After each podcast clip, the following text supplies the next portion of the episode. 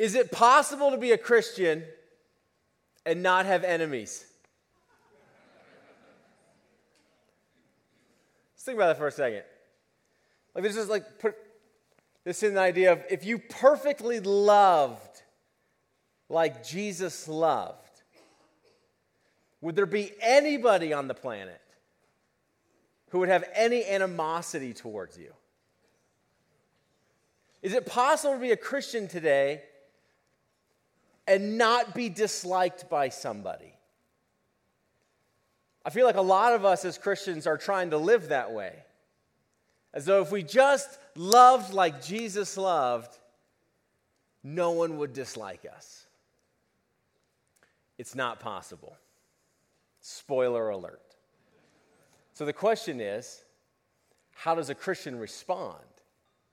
And that's what Jesus is going to unpack for us in our text today in Luke chapter 6. Jesus has been talking about this kingdom that he's bringing a kingdom that proclaims good news to the poor, that sets at liberty those who are held captive, that brings justice and proclaims favor, that restores sight to the blind. You're going to see so many of things in which demonstrate the kingdom coming upon people's lives. And one of them is this kingdom ethic in which we call the upside down kingdom. When, when a new administration comes in, they set out what their administration is going to do, what they're going to be like, who they're going to be for. And Jesus has, has inaugurated this in some sense, and now he's beginning to explain more and more of it in this sermon, Sermon on the Plain, as it's referred to in the Gospel of Luke, or perhaps the same sermon given that Matthew records in chapter 5, Sermon on the Mount. And so here we're going to look at how Luke captures this teaching of Jesus, of how the people of the kingdom respond to people who are hostile to them, who attack them, who slander them, belittle them, rob them, mistreat them, which will be completely different, completely different than how the world responds to its enemies. So you've got your Bible, grab it, and we're going to Luke chapter 5. What happens when we make enemies? You know, in the last couple of years, battle lines have been drawn, have they not? Like we have lost friends. There's been division in families. I've watched marriages fall apart because we have divided our world as for us or against us. And perhaps we haven't responded as people of the kingdom. And so today I want to just walk through what is the kingdom's response when someone really dislikes you. So, chapter 5, sorry, chapter 6, sorry, I said chapter 5. That's Matthew. Chapter 6, verse 20. And he lifted up his eyes on his disciples and said, Blessed are the poor, for yours is the kingdom of God. So, the first thing out of Jesus' mouth to describe the kingdom ethic is blessing. And then what's going to describe is a kind of person.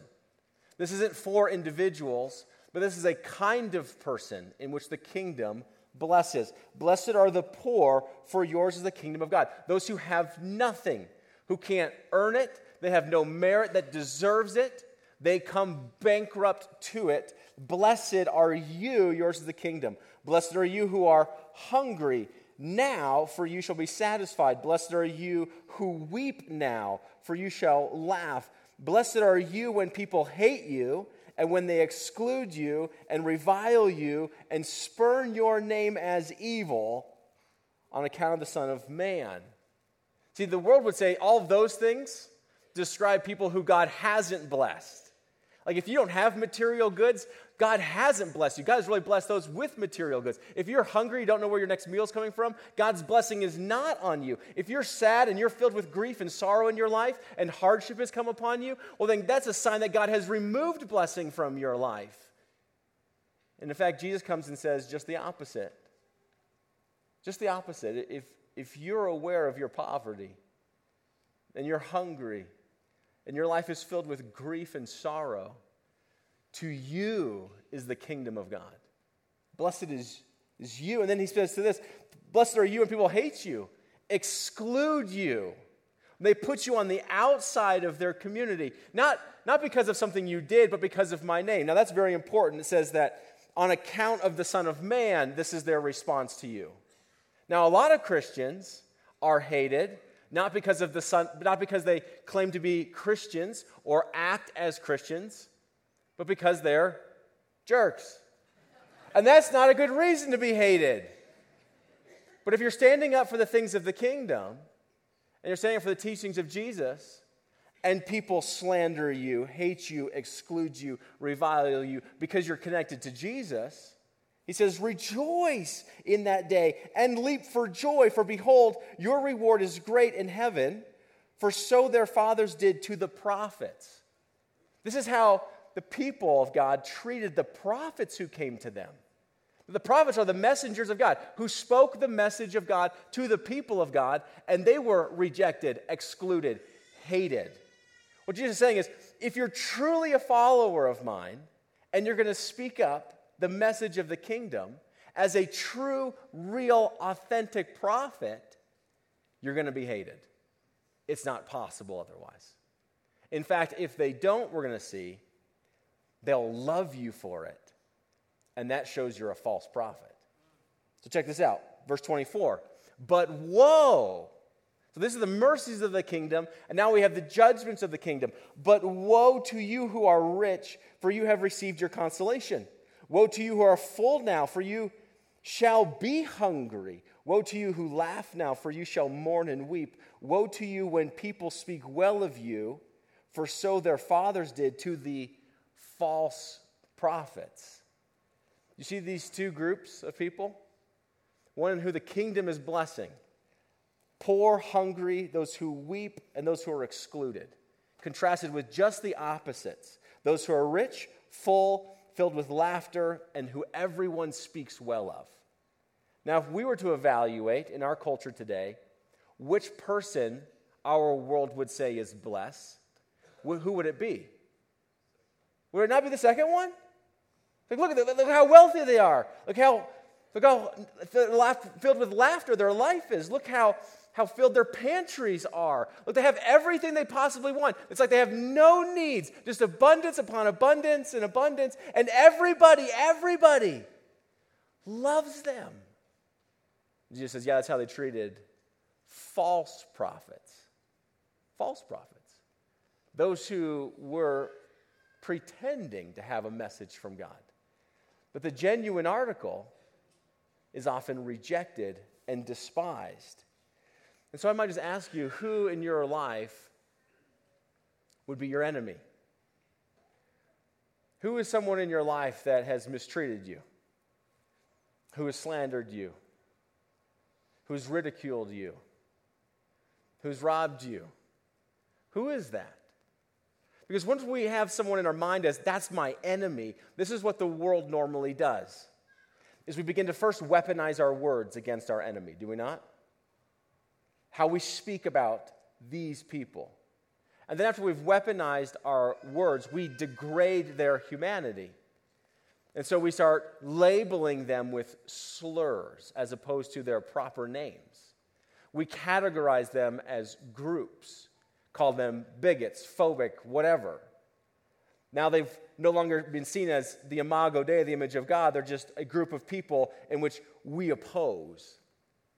And then from there, we actually build walls to defend our ground against our enemies.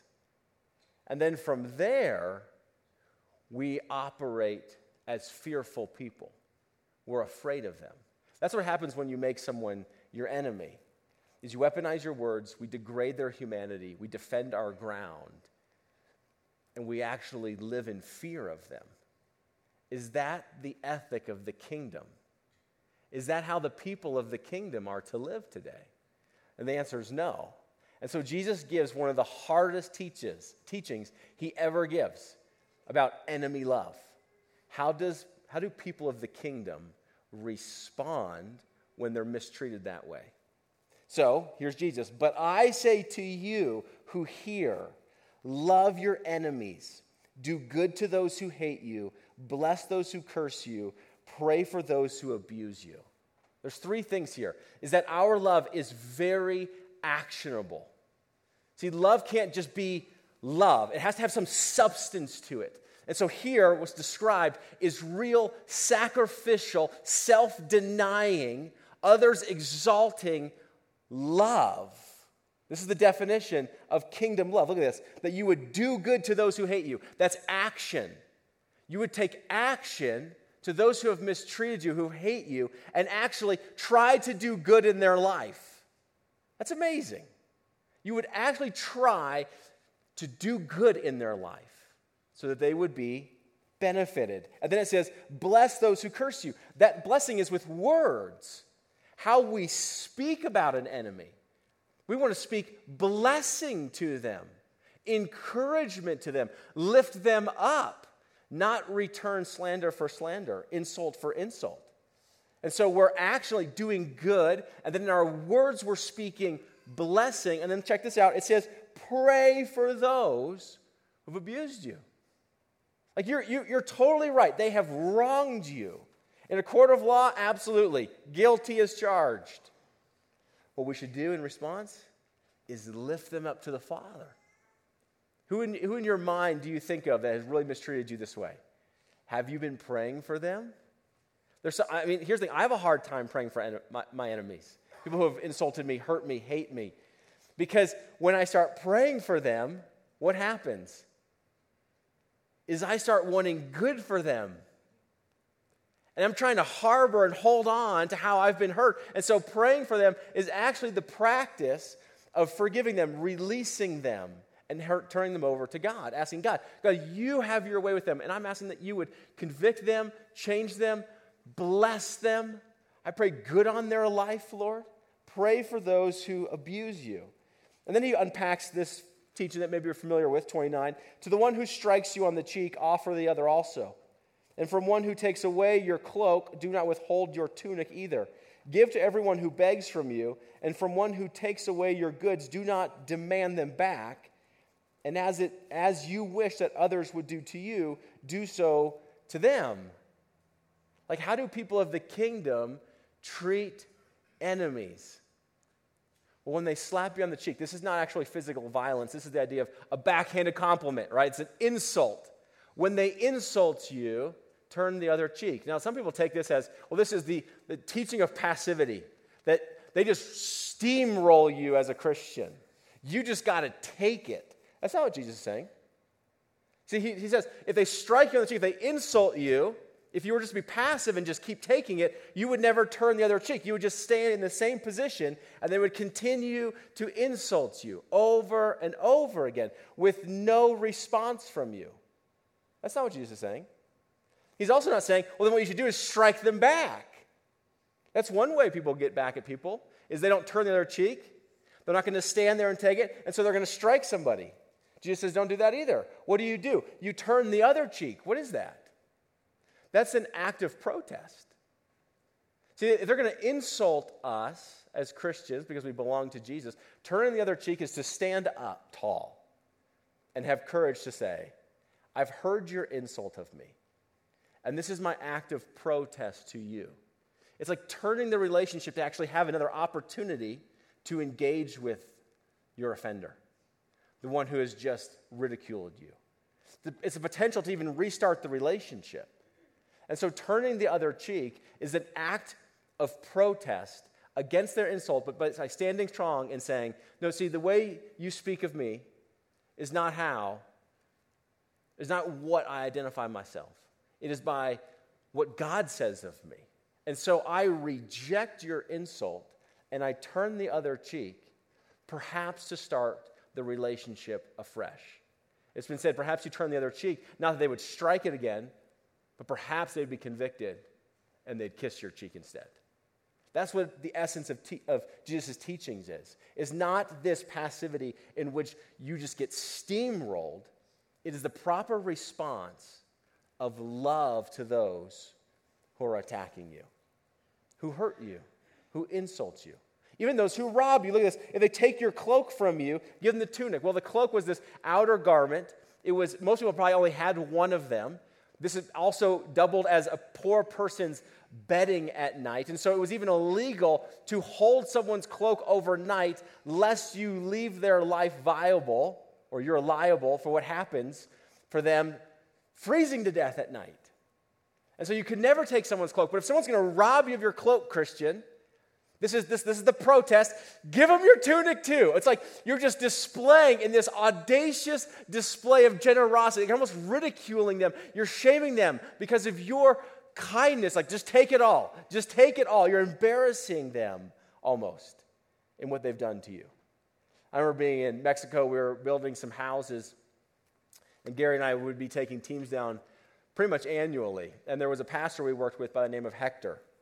And Hector just embodied this Christ like love on so many levels. But I remember one day we had pulled up to the job site, it was downtown in Mexico, and one of the students that we were working with yelled at Hector, Pastor Hector, that man right there just stole a saw out of the back of your truck. He just grabbed it and he started running down the street. And so Hector ran after him.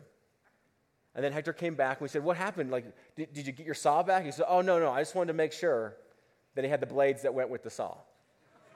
We're like, What? Are you insane? Like, you know how expensive it is? You know how hard it is? You have no money for these tools. What are you doing? He said, You know, he, he needed it more than me. And so I wanted to make sure that he knew that he couldn't steal it from me, but that I was giving it to him. And there were blades in the truck that went with the saw that I wanted him to have as well. Where does that kind of love come from? It's kingdom ethic, it's upside down living. This is what true love looks like. That Jesus is unpacking this for his believers. So the whole principle here, this golden rule, is treat others as you would want to be treated. See, the world treats others as they have been treated. You see the difference? So if you treat me really, really well, what am, I gonna, what am I going to do? Treat you really, really well. And if you mistreat me, how am I going to respond? I'm going to mistreat you. The kingdom ethic is not treat people as they've treated you, but treat them, as we'll see, as your heavenly Father has treated you. So let's, let's continue to look at this. Verse 32 If you love those who love you, what benefit is that to you? For even sinners love those who love them. Like that's Everybody does that. What kingdom benefit is that? And if you do good to those who do good to you, what benefit is that to you? For even sinners do the same. And if you lend to those whom you expect to receive, what credit is that to you? Even sinners lend to sinners to get back the same amount. But kingdom people, this is the upside down kingdom that we belong to. But kingdom people, love your enemies and do good and lend, expect nothing in return, and your reward will be great. And you will be sons or, or children, sons and daughters of the Most High, for he is kind to the ungrateful and the evil. And here's verse 36 Be merciful, even as your Father is merciful. Do you know what the difference between mercy and grace is? They kind of get convoluted, don't they? This is a conversation I remember as a, as a young high school kid having with my aunt. And my aunt told me there's a difference between mercy and grace. Grace is receiving something that we don't deserve. Like someone just is just lavishing generosity on you. Wow, I can't believe you're so good to me. I don't, I don't deserve this kind of affection. Mercy, though, is not getting what you do deserve. So, this would be the appropriate response. And not getting that appropriate response, what you do deserve, that's mercy. And so, when you're guilty and when you should be held responsible, you're crying out for someone to be merciful to you. And what do you say about God? Is be merciful, even as your Father is merciful. So, God in heaven is a merciful God to those who are unjust, those who are unkind. He gives them mercy, what they do not deserve. So the world says, How you've treated me, I will treat you. I will treat you the same way you deserve to be treated based on how you have treated me. And here Jesus says, No, that's not how the kingdom works, though. The kingdom ethic is this regardless of how they've treated you, regardless if they can repay you, be merciful treat them in a way that they do not deserve. Now, now, now religious people have really struggled with this, and people in the Bible have really struggled with this. The prophet Jonah is a great example of someone who was commissioned by God to do a mission and struggled with the mercy of God. He was sent to, to Nineveh, a, a, a country that had raped and pillaged and plundered his own.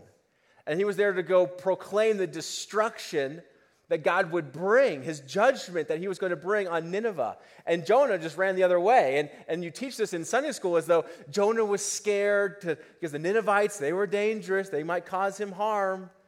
That's not why Jonah didn't want to go. No, Jonah finally goes and he proclaims the message. And the Ninevites repent. They seek God's forgiveness, and God relents on bringing his judgment. And Jonah, Jonah, man, Jonah is ticked. He's so mad. This is what Jonah says. It's Jonah chapter 4. And he prayed to the Lord and said, Oh Lord, is this what I said when I was yet in my country? This is why I made haste to flee to Tarshish. This is why I ran. That is why I made haste to Tarshish, for I knew that you are a gracious God and merciful. You're slow to anger and abounding in steadfast love and relenting from disaster. The reason I didn't want to go tell them that judgment was coming unless they repent is because I know if they would turn to you, you are merciful, and I don't want mercy for them. And here Jesus saying, no, this is the kingdom ethic. Is your heavenly Father's merciful, not giving what people deserve. And your children, your sons and daughters of the kingdom, and how we live is like our Father in heaven. The, the way we treat others is the way our Father in heaven has treated us. And Jesus goes and lives this whole kingdom ethic out to model for his disciples the way people of the kingdom live in the world when the world hates them. Jesus tells you, you cannot be one of my disciples. The world hated me first, they're going to hate you. No one who desires to live a godly life will escape persecution. It's just not possible. So then, therefore, how do we respond? We respond as kingdom people, loving the world as the Father has first loved us. Jesus displays this enemy love so perfectly on the cross. This is chapter, this is in Luke here. At the very end, while he's on the cross, where he cries out to his Father, Forgive them, for they know not what they do. You see, they're crucifying Jesus, putting him to death. They see Jesus as their enemy. And how does he respond? Father, forgive them. Remember what he said? Pray for those who abuse you. He's praying for them. Father, would you be merciful to them? Forgive them. They don't know what they're doing. This is how we have love for our enemies. Is we see them as God sees them. As he saw us. Lost. They don't know what they're doing. They're not people of the kingdom. They don't know God's ethics. They don't know God's ways. And so our heart actually breaks for them. We say, Father, forgive them. Don't let me be part of a retribution. Don't let me retaliate. Lord, would you forgive them? They don't know what they're doing. Would you open their eyes to see, their minds to see, their ears to hear of your love for them, that they would be convicted and convinced of their need for Jesus Christ? They would come to you. And so Jesus not only teaches this ethic, he then models this ethic for them, which becomes the model in which the disciples live out in the book of Acts. And so we see from the earliest disciples that this is the way they lived, even unto death. One of them is, is a man named Stephen. This is Acts chapter 6. A man named Stephen is said to be filled with the Holy Spirit, which is so key. This is 6, verse 8 is Stephen, who's a man filled with the Holy Spirit. Like, there's no way to love this way without having God's love in you. I don't have Thomas' love for the world that hates me, it doesn't exist. But if I've received God's love, then I can share that love with the world that hates me. And so, Stephen, being filled with the Holy Spirit, talks about what God has accomplished to his Jewish brothers and sisters, and they hate him for it, where they're going to put him to death. Chapter 7. End of chapter 7. He finishes his whole speech. Now, when they had heard these things, they were enraged. It's not on the screen. And they ground their teeth at him. But he, full of the Spirit, gazed into heaven and saw the glory of God and Jesus standing at the right hand of God. And he said, Behold, I see the heavens open and the Son of Man standing at the right hand of God. But they cried out with a loud voice and stopped their ears and rushed together at him. They cast him out of the city and stoned him. And the witnesses laid down their garments at the feet of a young man named Saul. And as they were stoning Stephen, he called out, Lord Jesus, receive my spirit. And falling to his knees, he cried out with a loud voice, Lord, do not hold this sin against them. And when he had said this, he fell asleep. He died. So here's Stephen, who's embodied the teachings of Jesus, who's following in the model of Jesus, being stoned, and he says, I'm praying for those who are putting me to death. And one of the people that Stephen's praying for is a young man named Saul. Did you catch that? All these people who are stoning Stephen take off their garments and they throw them at a young man by the name of Saul. And Saul becomes a big time persecutor of the church. Chapter 8, verse 1. And Saul approved of his execution. And there arose on that day a great persecution against the church in Jerusalem, and they were all scattered throughout the regions of Judea and Samaria, except the apostles.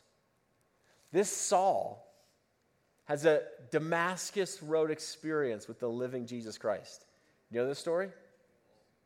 And this Saul becomes Paul, the apostle, one of the greatest proponents of Christianity, who embodies the teachings of Jesus because he experienced the love of Jesus, not only from Stephen, but from Jesus Christ himself. And, and Paul takes this ethic and continues to teach it to the Christians of his day. This is Romans chapter 5. Romans chapter 5 speaks about God's great love for us. While we were still weak, the right time, Christ died for the ungodly. For one will scarcely die for a righteous person, though perhaps for a good person one might dare even to die. But God shows his love for us that while we were still sinners, Christ died for us. Since therefore we have now been justified by his blood, much more shall we be saved by him from the wrath of God. For if while we were enemies, we were reconciled to God by the death of his Son, much more now that we are reconciled, shall we be saved by his life. Paul picks this up and says, Here's the story that I experienced, that we all experienced, is that Christ reconciled us when we were his enemies. You see, this teaching that Jesus has for his disciples is the way in which Jesus came to save his enemies. This is how Jesus treated those who opposed him. He gave up his life for them. And so here Paul picks this up and says, God demonstrates his love for us. While we were enemies, he laid down his life. And then later on in chapter 12, he picks up this same passage, or sorry, the same teaching of Jesus, in which we are responsible for loving those who hate us. That's what he said. Love those who hate us. In verse 14, bless those who persecute you. Bless and do not curse them. Does that not just sound like the, the words of Jesus?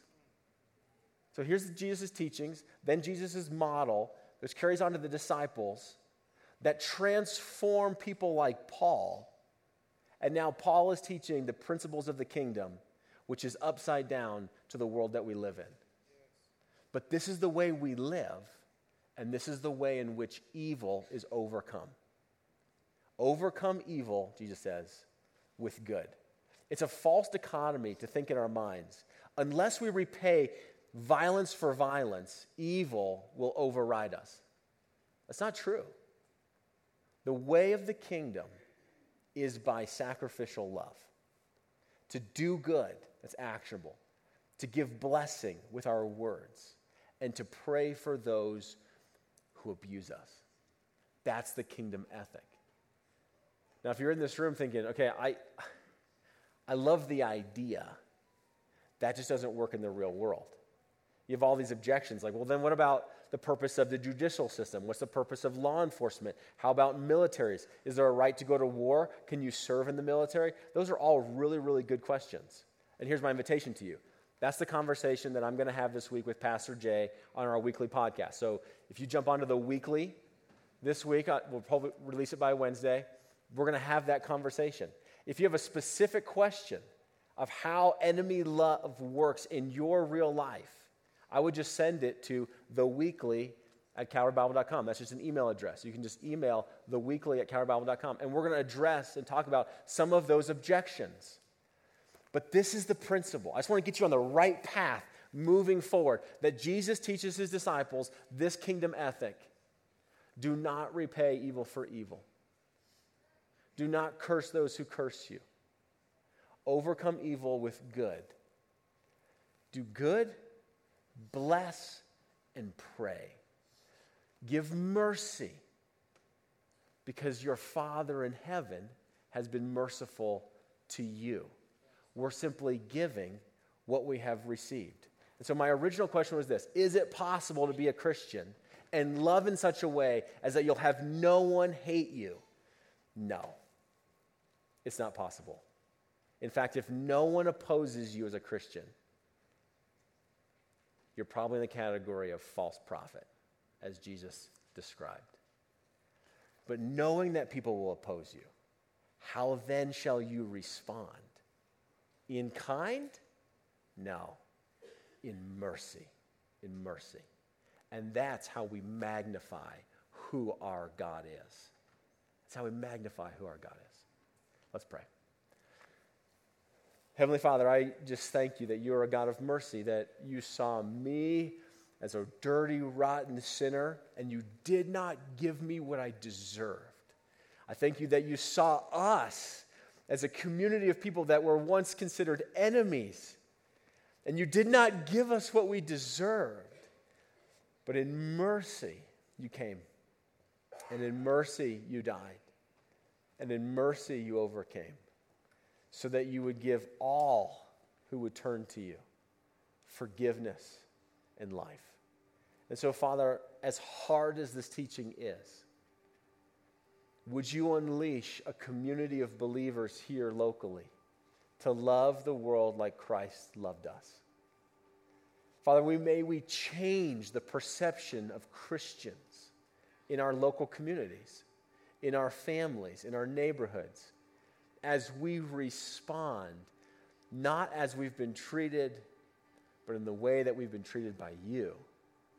And so, Father, give us the strength to be like our Savior Jesus, to be like other Christians who have gone before us, like Stephen and like Paul. And Lord, may we give up our life, be willing to give up our life for the kingdom of God. It's in your name we pray. Amen.